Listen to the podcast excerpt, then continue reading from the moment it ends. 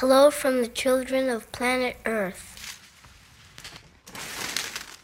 The basic thing is we have hands. We've had hands for millions of years. And what are hands for? You know, if you have hands, you grab things, you hold them, and you manipulate them.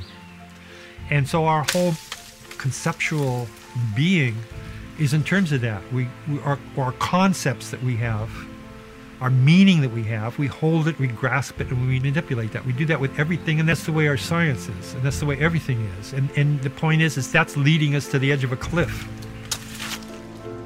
Please make no mistake about this. Earth is the best planet. We do need to protect it. It's essential. It's our job. We're now big enough to hurt this planet. We must have a future for our grandchildren and their grandchildren of dynamism. We cannot let them fall prey to stasis and rationing. And it's this generation's job to build that road to space so that the future generations can unleash their creativity. When that is possible, when the infrastructure is in place, just as it was for me in 1994 to start Amazon, you will see amazing things happen. I guarantee it. People are so creative once they're unleashed. This vision sounds very big, and it is. None of this is easy, all of it is hard. But I want to inspire you, and so think about this. Big things start small. I don't like it so hot. But I, I go on my walks at about 8 in the evening, so it's cooled. But in the day, ooh, I found it very hot, as you know. My mother was 29 years old when the first Voyager space probe was launched from Cape Canaveral in 1977. You ready? Yeah, go. I love that sound. She is now 74 years of age and ailing in many ways. I'm talking to her on the phone, as I often do in the local park, throwing some glow in the dark chuckered balls for Mr. Max. The conversation previous to this is mundanely earthbound. Her continued struggles to recover from an operation on her hand, my continued attempts to set my head straight after a painful and confusing breakup. The balls are being launched skywards from a piece of rudimentary plastic technology, one designed to extend or improve on the length, strength, and torsion of my own flippers, which I call arms. Max doesn't have arms. Max is all legs. The balls are made of greyish white, luminescent rubber with a hole running through them that creates a whistling, whirring sound when launched at speed that both Max and I seem to get off on. Ma is giving me an update on what Mark, my brother, is up to, and she suddenly starts talking about David Attenborough, Jeff Bezos, and an interstellar space probe that's going to be launched into the heavens in the hope that some ET out there might retrieve it, decipher our SOS, and essentially come and save our resource wasting, ecosystem destroying human animal asses. I mean, obviously, you know David Attenborough and you know how much I love him. Oh, I'm just crazy about the man. I think he's going to be such a loss when he goes. This is my mother. I phoned her the day after our first conversation to run through it all again with me. Anyway, they're planning. Oh, hang on a, second. Sorry, that's my that's my rice. Um, I'm just making rice because I've got my improv class. Okay, okay. Yeah, yeah. So anyway, so he rang to tell me about this. Evidently, it involves um, David Attenborough and Jeff Bezos, if you can believe that. Is it Bezos? Is it Bezos? About, Is it? Oh, I don't know how they say it. Bezos, Bezos, tomatoes, tomatoes. Um, and it's probably Bezos. Um, and and they they're going to it's to do with the Voyager and space, and I think it's going to be in about did, did he say 2029? You know, my memory is not that good. We're the generation that sent something out into space that's not only going to outlive us, it's going to outlive our star. Four billion years from now, when our sun turns into a red giant, Voyager is still going to be trucking out there through the stars. And the songs of our time are going to be out there. Chuck Berry is still out there, will still be out there. Well, the songs of their time, for as you may recall, Alongside oodles of Bach and a very trippy Gamelan number, the Golden Record also carried the genius of Little Richard and Chuck Berry, hopefully into the ears of our galactic neighbours.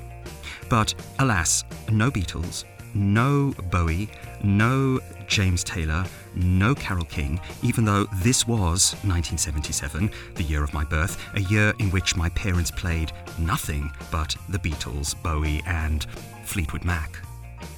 Perhaps this dearth of iconic pop might be remedied on a future mission. Jeff Bezos, David Attenborough, nudge nudge, wink wink. On August 20th, 1977, when NASA put up a recording of the sounds of Earth on Voyager 1.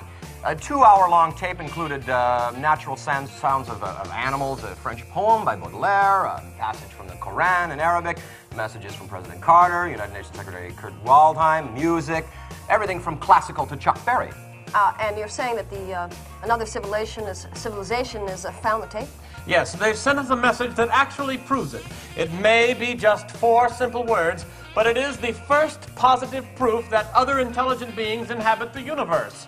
Uh, what are the four words, Kakua? The four words that came to us from outer space. The four words that will appear on the cover of Time magazine next week are Send more Chuck Berry.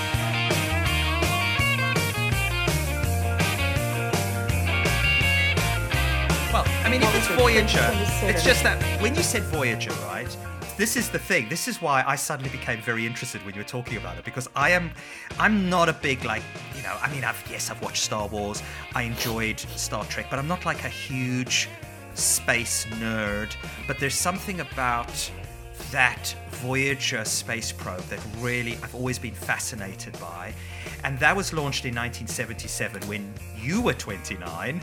Um, yeah, and yeah. I suspect if they're going to do anything, they're going to they're doing it possibly for the 50th anniversary of Voyager. Ah, right. That's what it is. Of course. Did he say that? That makes sense. Did he say yes, that? Yes, yes, Okay. I think that's what it was. Yes, that makes sense.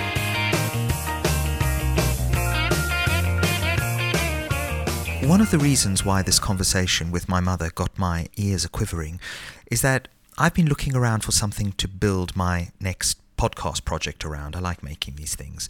Um, the last one being on a topic that no one I care for really cares for, uh, which is the tarot, and uh, was also somewhat weakened by two of my greatest pleasures in life, uh, which are navel gazing and mansplaining. It's become clear to me of late that I should really buckle down and concentrate my making energies on less navel gazing, more outward looking, outwardly focused, even if still potentially mansplainable concerns. Voyager, with its save the human race angle, uh, seemed like a perfect fit.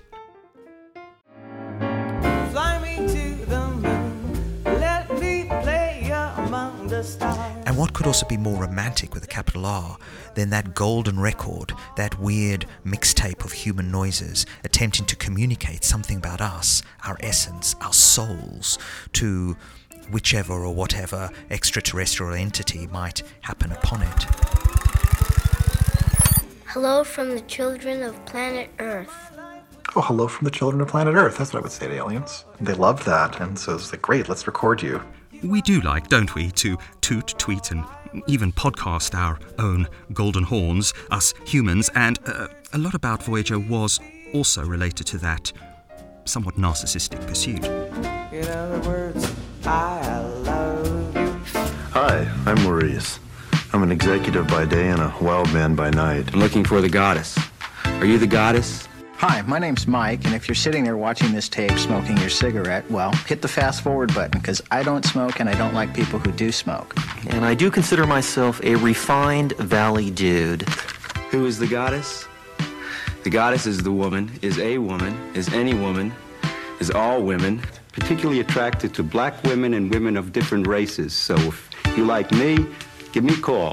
I decided that I'm lonely, but I'd love to go roller skating. In 1977, however, and perhaps still today, we all managed to convince ourselves that we were predominantly doing this for the science. As a navel gazing, podcast making fool in love with the moon, I don't really believe that anything even in our new religion of science, is ever just about the science, which is to say, the intellectual and practical activity encompassing the systematic study of the structure and behavior of the physical and natural world through observation and experiment.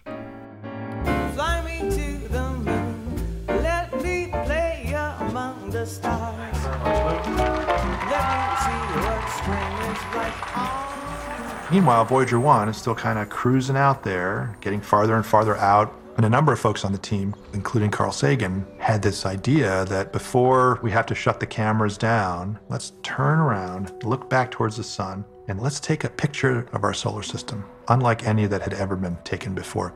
Absolutely zero science in it. Absolutely none. This is how what is now known as the pale blue dot picture came into being that single pixel of blue light in the midst of endless and empty space. I've circled it in red pencil on the cover image of this podcast if, if you have that to hand. It's a very different Earth selfie to the ones taken previously, where the majesty of our Goldilocks planet would normally fill the whole frame. This is perhaps the moment, culturally, when some sense of just how alone we really are out there in the universe may have entered the collective unconscious. Everything that is melancholically blue about our human souls might also be triggered by meditating on that pale blue dot. Here's Carl Sagan saying all of this much more eloquently and, perhaps hopefully, than I can in 1977, the year of the space probe. And the next slide, the Earth in a sunbeam. In this color picture, you can see that it is in fact less than a pixel. And this is where we live, on a blue dot. On that blue dot. That's where everyone you know and everyone you ever heard of and every human being who ever lived lived out their lives. I think this perspective underscores our responsibility to preserve and cherish that blue dot, the only home we have. This is also where David Attenborough uh, comes comes on the scene, I guess. For is not this life, the life we call Attenborough, is not his whole reason for being in some way driven by this very careful, caring focus that he's taken again and again and again to our planet, and especially to the non human animals living on it with us? This life, their life, which we, the apex predator, usually have little or even no space for in our wordy, self focused human animal minds. It makes sense to me that Bezos and his Blue Origin space company, named for the blue planet on which we reside, should team up with Attenborough and a media corporation to create some kind of Earth saving, or rather humanity saving intervention for 2027, the 50th anniversary of that first Voyager mission. It also makes sense to me that the 2027 Voyager would maybe want to carry on board a very different message to the other inhabitants of the galaxy than our parents' space probes once did. For when we do look up from our phones and our spreadsheets and our planograms once in a blue moon, let's face it, uh, from this very particular human animal focus, I think we can all see that there is really nothing more pressing for human ears and minds to think about at the moment than the end of our species. Which is going to occur at some point, relatively soon, from what I can tell. What used to be apocalyptic eschatology, aka, oh shit, we're all fucked, that language of the doom mongering prophets and mystics, is, is now just a, a permanent hyperlink labeled climate crisis on the front page of The Guardian. What used to be those end of time prophets walking up and down Oxford Street with their attention grabbing sandwich boards, um, trying to get the message across to glassy eyed tourists and shopaholics, are all scientists now.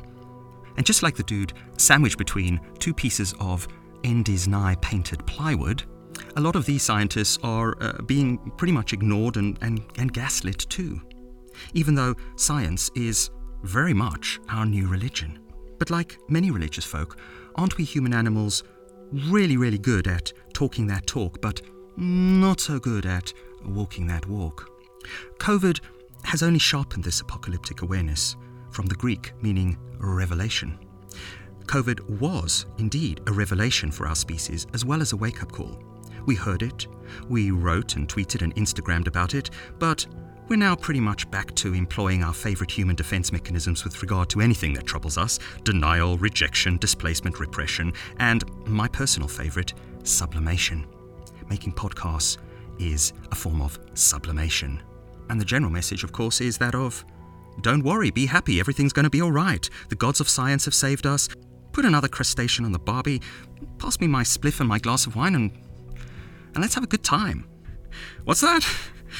An even more transmissible and deadly virus perhaps emerging at this very moment or very soon from the sick entrails of our overstressed ecosystem, which we've been plundering for bigger, better, faster human needs since the Industrial Revolution and in the last 50 years at an ever proliferating pace? Oh man! Spare us the gloom, you prophets of doom! Come on! Party pooper!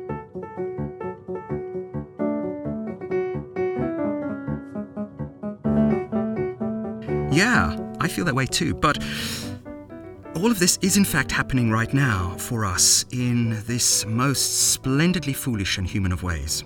The splendor because it is global, and the foolishness being in our failure to reverse our own demise, even though it is occurring by our very own hands. And all just because, let's face it, we can't be asked to do things differently especially if it means surrendering or giving something up that we've come to like or need. We're all addicted to consumerism now. Me too. I'm a self hating Prime member. How about you? Even Greta Thunberg, at her eco best, is a modern human, using more kilowatts of energy per day than a whole village or maybe even a whole city in ancient times would have consumed.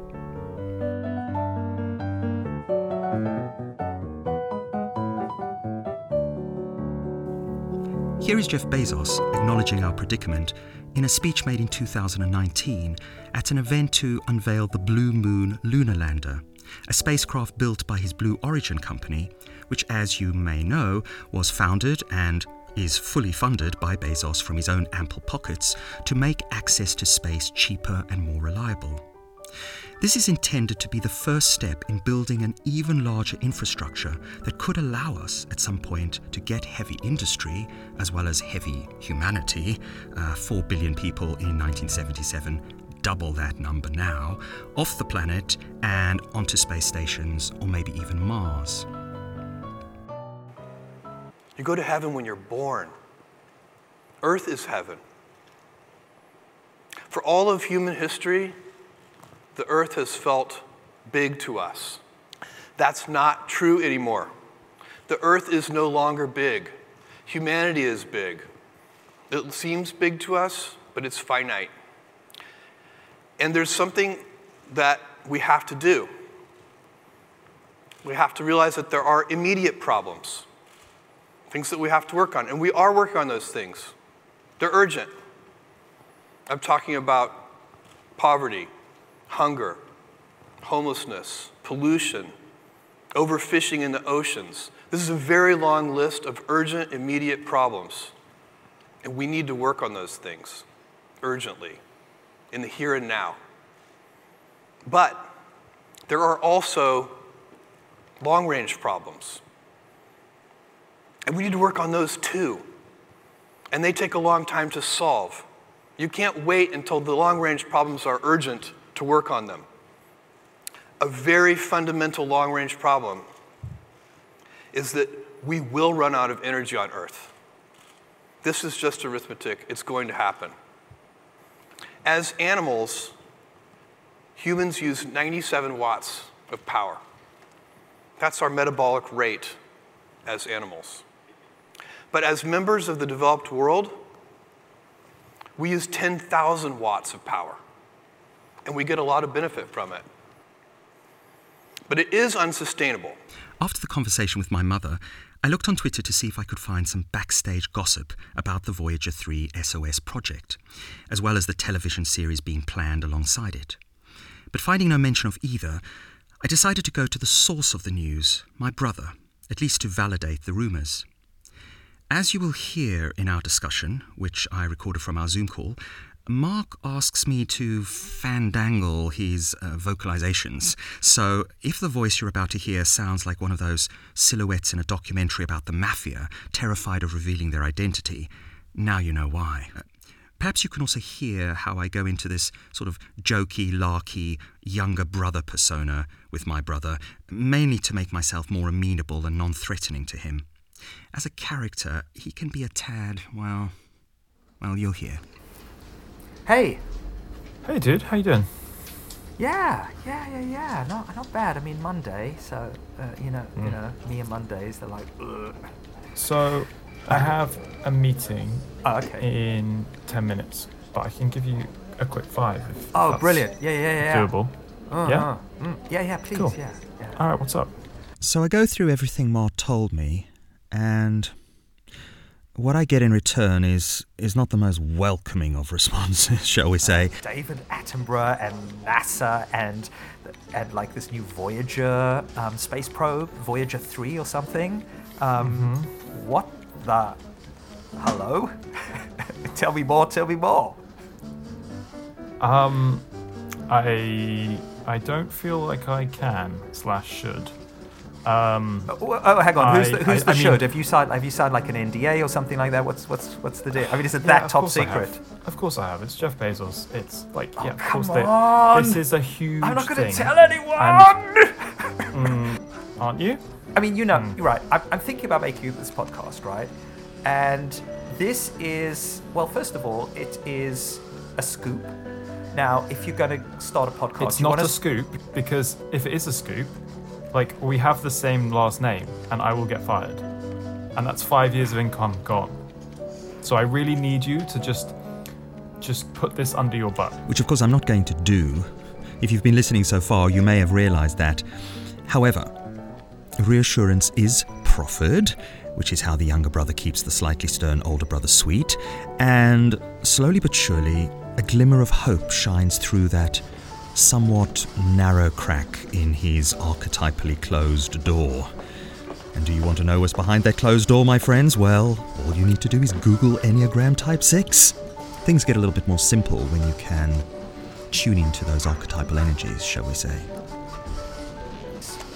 Okay. So, don't so worry. If it's, if it's completely anonymous, Yeah. and you find a way of, of making like me untraceable, i.e., um, I want you, I, I need you to fuck with my voice, and you do like so I don't sound anything like me. No one can trace this back.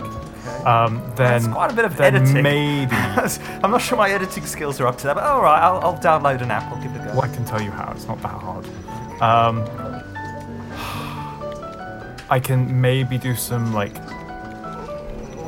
Yeah. like off the record stuff. Okay, well, let's can imagine do some we were doing recorded some off the record. interviews, but like let's imagine we were doing ah. just a bit of off the record stuff now. So what what what is the deal? I mean, uh, I mean, presumably there's going to be a new Voyager three. They're going to launch a, a Voyager three. Yes. Okay, so what I can tell from the. And you also have to remember that this thing is so. This is such a big production that I have. I'm given like segments. So I'm given a, a five minute segment to put together, and then I send that to the the next editor, who who sits above me, who puts together the entire show. So Amazing. I can. uh, so what's the last only- segment you've been working on? What's to give me an idea of the like? I don't know. What was it? Sort of. Okay, so it's this. It is this kind of. It's a little schmaltzy, to be honest. Uh-huh. Um, it's David Attenborough and Bezos. They're having this conversation about like the state of our Earth, and they're all like, it's quite weird because I expect this from Bezos. I expect him to be kind of upright and corporate and kind of like I, I don't believe the thing he's saying, but Attenborough. Oh, you don't believe you don't you don't because I I've been watching Bezos, right? I've been watching quite a few Bezos videos, and hmm. my ideas about Bezos are really really changing. Particularly when he talks about when he talks about you know his values, his ideals. Um, he, I, I- don't know. I'm sort of becoming a bit of a Bezos um, uh, Fan? Fan, yeah. I guess. I actually feel quite ashamed at this point in the conversation admitting this. As a good social justice warrior psychotherapist snowflake, the very essence of my identity is built around the idea of Bezos being just another heartless tycoon bastard driven entirely and obsessively by blind self interest and that capitalist but also very primate imperative of attaining as much power, prestige, and wealth as possible in the Darwinian game of sexual Good thing selection. We're doing more of the, you know, editing stuff in this program because, because that isn't that the problem. That peop that's what people think about Jeff Bezos. They think that just because he's gone and made like 137 billion dollars for himself, um, that yeah, somehow that Amazon, not the friendliest company in the world. No, Like, no. they do a good job. They they supply the world no, supermarket. I know but totally, but this is this weird thing I'm going through at the moment because I'm thinking, but if he actually manages to pull it off, if he actually manages to somehow um, find a way to get um, the human species into space, um, people aren't going to really, people in maybe 50 years' time aren't going to be saying, oh, well, you know, Jeff Bezos, that bastard, he made, made all that money and drove all these people um, a, a little bit insane with some of his demands. Uh, they're going to be like, he was the savior of mankind. There's a lot of kind of crap on, or there's a lot of sort of propaganda, I guess, on YouTube. But um, is there? I had no idea. well, of the Bezos variety. I mean, you know, but um, Yeah, of course. Yeah, sure. Yeah. We have a new world's richest uh, human being. His name is Jeff Bezos. He presides over this giant empire. Amazon's just basically into everything, thanks in large part to its Amazon Prime service. Groceries, you name it, they're in it. According to Time magazine, from January 1st through May 1st of this year, Jeff Bezos, the founder of Amazon, saw his wealth increase by $275 million every single day, for a total increase in wealth of $33 billion in a four month period. Jeff Bezos, the world's richest man, is worth more than $130 billion. Bezos makes more in 10 seconds than the median Amazon employee makes in a year $28,466. Bezos is one of the top 25 largest landowners in the country. He's on track to become the world's first trillionaire in the next 25 years. Last year, Amazon reported nearly $5.6 billion in U.S. profits and did not pay a nickel of federal income taxes on it. Um, dude, I yeah, I've got six minutes. I have to go. Okay, all right. Okay, That's it was no good talking to you though. Yeah, yeah, yeah, yeah. Thanks. So, what do you think? I mean, do you think we could have another? Once I get my sort of facts straight, um, not from Mhm. you necessarily, but once I get some of my facts straight, could we have another little chat? I'd love to talk about segments. Maybe you could just come in and tell me occasionally a segment you're working on. Uh, You know, it's so small; it's just one tiny piece of the puzzle. But yes, yeah, I can, but let's let's. Uh-huh. mm, juicy segment. Uh, but dude, it's you have to remember it's like five years of full time work, Right. Being paid at my like, f- like it's huge. Okay, you don't want to really risk it. I'm, I'm happy to give you. I, I- yeah, let's. I can talk. I, if you, if you, let's talk about this anonymous thing because I can show you how to make me anonymous. Okay. Um, and as long as you're really fucking careful with the recorded footage, um, because like, I'd like, I, I just don't, I just don't know where this thing ends. You know, it's like, okay, so, so if we assume that like Bezos has the, the same abilities as the KGB, then he could well hire people to break into your. Don't lie, it's true. Like, if he could well hire people, he could be listening to this phone call right now. He could well Oh, hire people to break into your home, steal your hard drives. Suddenly, they've got my voice. They they found this little podcast that actually is getting Yeah. slightly too close to the truth. I And don't think he would do And that. suddenly, you're in trouble. I'm in trouble. I having read now, you know, the childhood stuff in his biographies, and and, okay, not the Amazon thing stuff, but a, a lot of the other stuff, the space stuff, and the you know, from the there's two main biographies about him. I actually believe, I genuinely believe now. Maybe I'm just deluded. Um, that I, you know, maybe I've become a Bezosite, but I genuinely believe he's actually an incredibly principled man. Um, I, I know I, I can't even believe I'm saying this myself, but I actually really do, and I don't think he would. I think he, he works from a very principled place. Also, I have discovered online that he is an Enneagram three. Now, bro, I don't know if you're into Enneagrams, but the Enneagram. No idea what you're talking about. No? Do you know No. anything about the Enneagram 3? Just seriously though, Google Enneagram 3 and tell me if Enneagram 3 would be somebody who would be, um, you know, um, uh, listening in on your phone calls. Okay. all right, I agree. I don't Um, think you're going to. But anyway, yeah, I mean, he's an Enneagram 3. I'm gonna have to spell Enneagram first. Even, yeah. It's a tricky one, yeah. It's, it's uh, yeah, yeah, yeah. But, but you'll have autofill on help you with that, so, you know. Okay. Anyway, appreciate your time, yeah? And uh, how are the kids? Quickly, just give me a give me a minute update. I'm a terrible uncle. I should have I should have but started exhausting. with a conversation with that. What? Lovely but exhausting. That's the same as ever. Yeah, yeah, no, fair enough, fair enough. Anyway, thanks, yeah? I'll speak All to you soon. I've gotta go. Ciao, Love you lots. Yeah. Bye. Bye, bye. So, after the chat with Bro, I take Max out and we launch a couple of chuck it glow in the dark whistling balls, because that's how we roll. And then, on our way home, we are both stopped in our tracks by this incredibly fecund and juicy full moon that's just hanging there in the ultramarine sky above my local supermarket, as if held aloft by invisible wires. You know, it's that moment where you go, Is this real? Are we in the Truman Show? How can anything, especially just a big lump of igneous rock from the Latin for fire, evoke such tenderness and awe in the breast of the human animal? What's that about?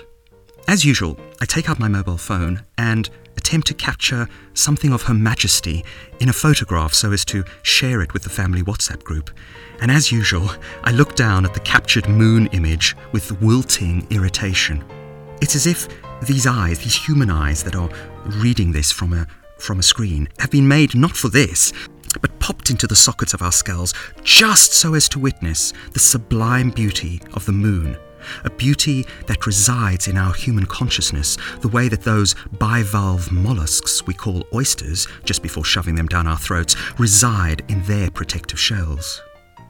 Perhaps, though, this is just another example of my or our own sort of narcissistic anthropomorphism kicking in again. But it does feel special, unique in some way. As we feel special, unique in some way, certainly more special and unique than the other 87 million species on this planet. And once our special uniqueness is no more, once we're gone, who is going to write poems to the moon? For surely, as long as there is a moon in the sky, there has to be, there has to be, right? There has to be a poet on a planet near that moon writing her poems of love and affection. Like this one by Lady Izumi Shikibu, written almost 1,000 years ago.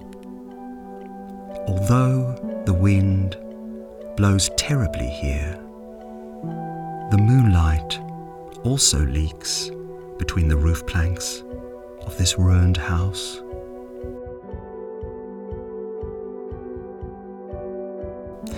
I would like to believe for us, at a global scale, at an ecological scale, that human animals will still be around in a thousand years' time, even though the chances of that seem somewhat slim at the moment. At some level, which I don't fully understand from my indubitably cynical perspective, there is a self, or maybe a soul would be a better word for this, who, who, who believes in miracles.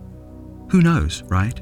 Maybe when that Voyager 3 space probe is launched in 2027 with its SOS message detailing our plight, maybe some intelligent scientific beings out there, beings somewhat like us, will retrieve the message and in the nick of time, Hollywood movie style, come to our rescue. And in this fantasy, they will arrive, no doubt, just as we're about to start bringing in rationing and antenatal policies, or maybe even feeding off each other um, for lack of food.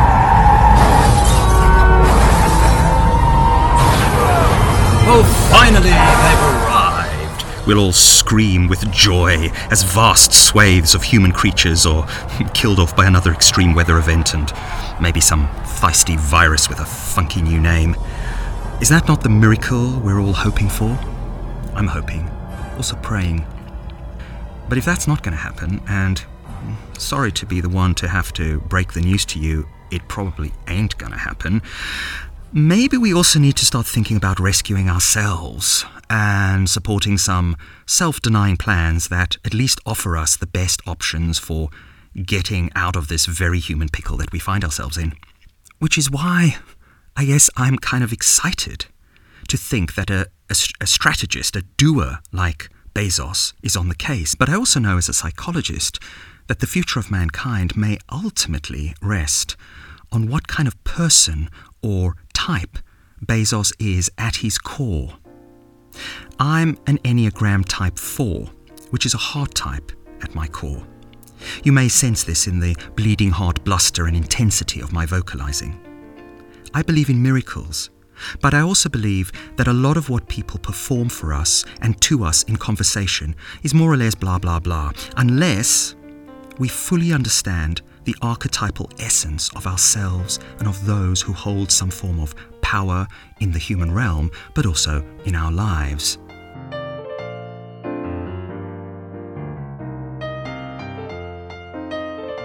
The Enneagram, my current obsession, contains nine different human archetypes. And these are divided into three centers of intelligence head, heart, and gut. On the internet, there is much discussion around whether Bezos is a type 3, ruled, like me, by his heart, with its focus on values and identity, a type that also has more access to shame, which is probably not a bad thing for the purposes of saving the human race.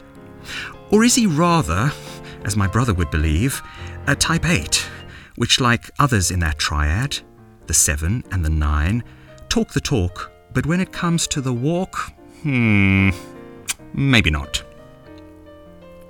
The primary fear of a type 8, and in some sense for all three types in that triad, the gut triad, is around being harmed or controlled. Around this fear, a human personality comes into being, one that is often directed defensively at controlling others as well as their environment. The last president of the United States, Mr. D. Trump, was a particularly nasty and pathological version of this type. So, maybe it might be fair to say that I believe in two things. As befitting my personality, my type, my archetype, I believe in miracles, and the other thing I believe in is love. I believe that living a life aligned with one's heart rather than with one's head or stomach is more likely to lead us into doing good in this world for others and our planet. If Bezos is a type 3, we've probably got a bit of a chance to save the human species. If he's an 8, however, we're fucked. But maybe not. If you're someone like me who lives his life predominantly according to his foolish romantic heart, you too may be holding on for a miracle. And that's kind of handy if you think about it, because the way things are panning out right now, we're going to need a few of those. Once in a lifetime is what they say, but I found another way. It's just a matter of letting it grow. One kiss beneath the mistletoe. So why don't you look at the writing on the wall? Sure, we don't need no miracle. no. Oh, nah, nah, nah. I don't believe in You know, there's a there's that what is that that British phrase? You know, the the the piece of gossip that you'll be dining out on for a month, right? It's it's the it's like the the the brush with fame. So yeah, I mean, I use that line all the time if I want to shock people. That's just that's just a thing that I do. But do but do you di- do you dine on uh, out on it because you said it in just a kind of like, well, yeah, this you know this may may may feel special for the rest of you, but for me, this was just this was just a double date. It's, yeah, it, it is. It's it's mostly about the it's mostly about the shock value. You know, when you're meeting new people and you aren't really sure what to say, you say things like, "Yeah, I was on a when I was in I went to high school with Jeff Bezos." This is my friend Kate.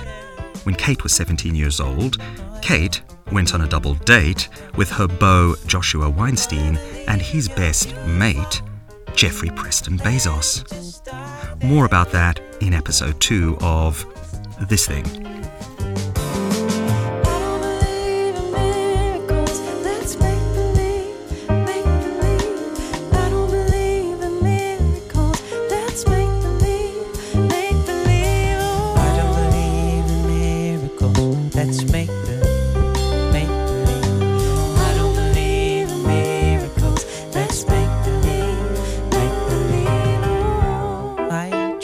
to figure out the meaning of life. But then you said, Do you love me with a perfect smile?